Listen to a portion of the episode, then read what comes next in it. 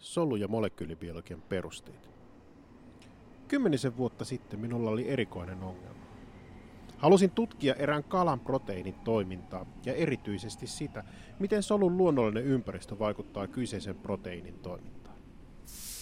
Kollegani oli onnistunut kloonaamaan kyseisen proteiinin ja sain sen toimimaan oikein hyvin yleisesti käytettävissä apinan ja ihmisen solulinjoissa. Kuitenkin hankkimani kalansolut aiheuttivat päänvaivaa. Proteiini ei vaikuttanut toimivan niissä lähes lainkaan. Miten voisin selvittää, mihin kummaan kyseinen proteiini on kadonnut? Tuotetaanko sitä lainkaan vai tunnistavatko solut sen ja tuhoavat saman tien?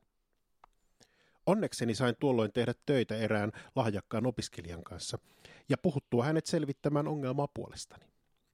Opiskelija otti työn alle proteiinia koodaavan geenin ja ensityökseen muokkasi geeniä lisäämällä siihen sopivan DNA-pätkän, jotta proteiinin rakenteeseen saadaan liittymään punaisena loistava vasta-aineproteiini.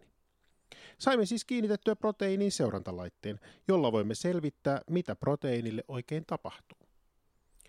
Seuraavaksi tuotimme geenistä riittävästi kopioita bakteeriviljelmässä ja puhdistimme niistä suuren määrän DNAta ennen geenin siirtämistä soluviljelmän soluihin. Tämä geenin siirtäminen kuulostaa kenties hienolta, mutta rutiinina se on verraten yksinkertaista, kun DNA on ensin siirretty sopivaan kaupasta saatavaan geenivektoriin. Geenivektori on pätkä DNAta, jossa on sopivat juosteet geeniaktiivisuuden aloittamiselle. Geenivakteri pakataan tämän jälkeen rasvapalloksi, joka liittyy itsestään osaksi kohdesolun kalvoa. Samalla siirtämämme geeni on saatu solun sisälle ja sopivilla aloitusjuosteilla valustettuna geeniä aletetaan lukea ja siitä tehdä proteiinia. Hommaan menee aikaa vartin verran ja hintaa sillä on kahvila kahvin verran. Kun DNA on päätynyt kohdesoluun, se siirtyy toivottavasti tumaan.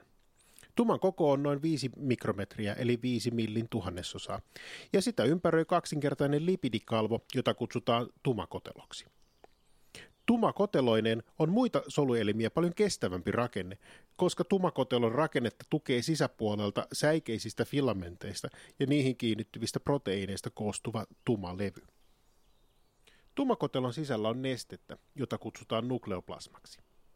Elektronimikroskooppikuvissa tuma näkyy yleensä suurena pallona, jonka sisällä on kirkkaampi alue, tumajyvänen. Tumajyvänen on tuman osa, jossa muodostetaan ribosomeja. Tumassa RNA-rihmasto on järjestäytynyt kromosomeiksi ja pakkautunut histonimolekyylien ympärille kromatiiniksi. Kromatiinin nimi juontuu sen värjäytyvyydestä. Kroma tarkoittaa väriä.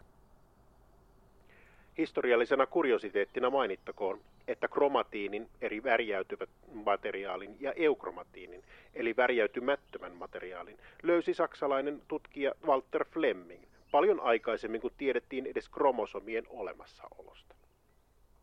Eukromatiinin kohdalla DNA on pakkautunut löysemmin. Löysempi pakkautuminen mahdollistaa erilaisten säätelijöiden liittymisen, jolloin RNA-synteesi voi toimia.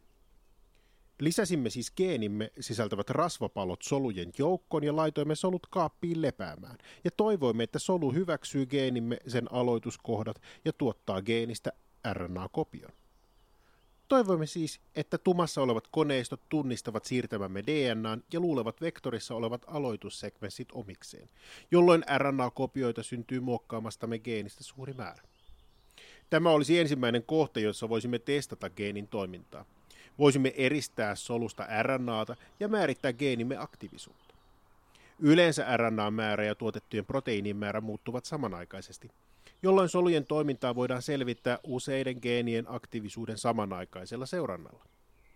Emme kuitenkaan halunneet tuolloin testata tätä vaihetta, vaan uskoimme, että geeni tuottaa soluissa proteiinia. Jotta geenimme RNA-kopio voisi siirtyä pois tumasta, on sen kyettävä läpäisemään tumakotelo. Siirtyminen on mahdollista, koska tumakotelossa on suuria tumakotelon huokosia, jotka ovat useasta proteiinista koostuvia kanavia. Kanavat ovat itse asiassa niin suuria, että proteiinit, ribosomit ja jopa virukset kykenevät läpäisemään niiden kautta tumakotelon. Tumasta ulos solulimaan siirtyvä RNA toimii rakennusohjeena erilaisten proteiinien valmistamiselle.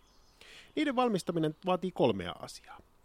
RNAn emäsjärjestystä on voitava lukea, Emäsjärjestykseen koodatun tiedon varassa on tuotava paikalle sopiva aminohappo, minkä lisäksi aminohappo on liitettävä osaksi valmistuvaa proteiinia.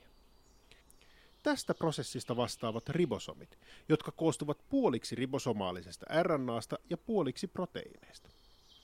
Ribosomit koostuvat kahdesta alayksiköstä, jotka on yksinkertaisesti nimetty niiden massan perusteella pieneksi ja suureksi. Alayksiköt ovat yleensä aina yhdessä, mutta ne on erotettavissa, kun ribosomeista pestään magnesiumia pois. Ribosomeja löytyy vapaana solulimassa, minkä lisäksi osa niistä on kiinnittyneenä aitotumallisella eliöillä solulimakalvoston ja tumakotelon ulkolaidalle, jolloin kalvo näyttää elektronimikroskooppikuvissa pallojen peittämältä. Tässä vaiheessa soluissa tehdään valintaa. Solukalvolle menevät ja solusta ulos eritettävät proteiinit tuotetaan solulimakalvoston sisälle, kun taas solulimassa toimivat proteiinit rakennetaan vapaasti solulimassa olevilla ribosomeilla.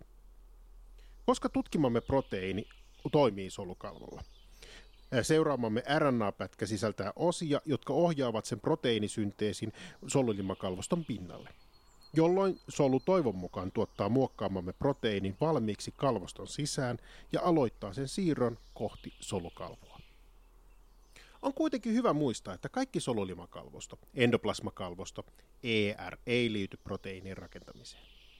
Elektronimikroskoopilla tarkasteltaessa vain osassa solulimakalvostoa on päällä ribosomipallojen kerros, jolloin niitä kutsutaan karkeaksi solulimakalvostoksi, RER-ksi. Osalla solulimakalvostoa ei ole ribosomia kiinnittyneenä lainkaan, jolloin ne näyttävät kuvissa sileiltä. Tällaiselta sileältä solulimakalvostolta SERltä voi olettaa muita proteiinien toimintaan liittymättömiä tehtäviä. Karkean solulimakalvoston lipideistä suurin osa on monityydyttymättömiä, mikä tekee kalvosta hyvin joustava ja liikkuvaisen. Sen sisällä tapahtuu proteiinien muokkausta, jolloin meidänkin proteiini voidaan lisätä sokereita ja lisäksi äh, tämä RER valmistaa myös solukalvon lipidejä. Valmistuneet ja muokatut tuotteet pakataan solulimakalvostolla siirtorakkuloihin, joihin merkataan niiden kuljetuspaikka. Tällä tavalla saadaan esimerkiksi proteiineja eritettyä solusta ulos tai rakkunoihin kiinnitettyjä lipideitä yhtymään osaksi solukalvoa. Myös sileä endoplasmakalvosto valmistaa lipideitä – mutta proteiinien muokkaamisen sijaan se muokkaa aivan erityyppisiä aineita, kuten sokereita, myrkkyjä, lääkeaineita. Sen lipidikalvossa on vähän tyydyttymättömiä fosfolipideitä, mitkä tekee sen rakenteesta huomattavasti jäykemmän. Eräs sileän solulimakalvoston tehtävä on varastoida kalsiumia. Tällä kalsiumin varastoinnilla on keskeinen merkitys esimerkiksi lihassolujen supistumisen säätelyssä, minkä vuoksi sen erilaistunutta rakennetta kutsutaan lihaksissa usein sarkoplasmakalvostoksi, eli sarkoplasmiseksi retikulumiksi. Mikäli siirtämämme geeni aiheuttaa proteiinin tuotantoa, pitäisi siis voida värjätä vasta-aineella karkealla solulimakalvostolla ja toivon mukaan seurata sen liikkumista myös muualla solun sisällä aina solukalvolle asti. Onko näin tapahtunut? Ja miten saamme selville eri solun osien rakenteet? Sen saatte selville seuraavassa jaksossa.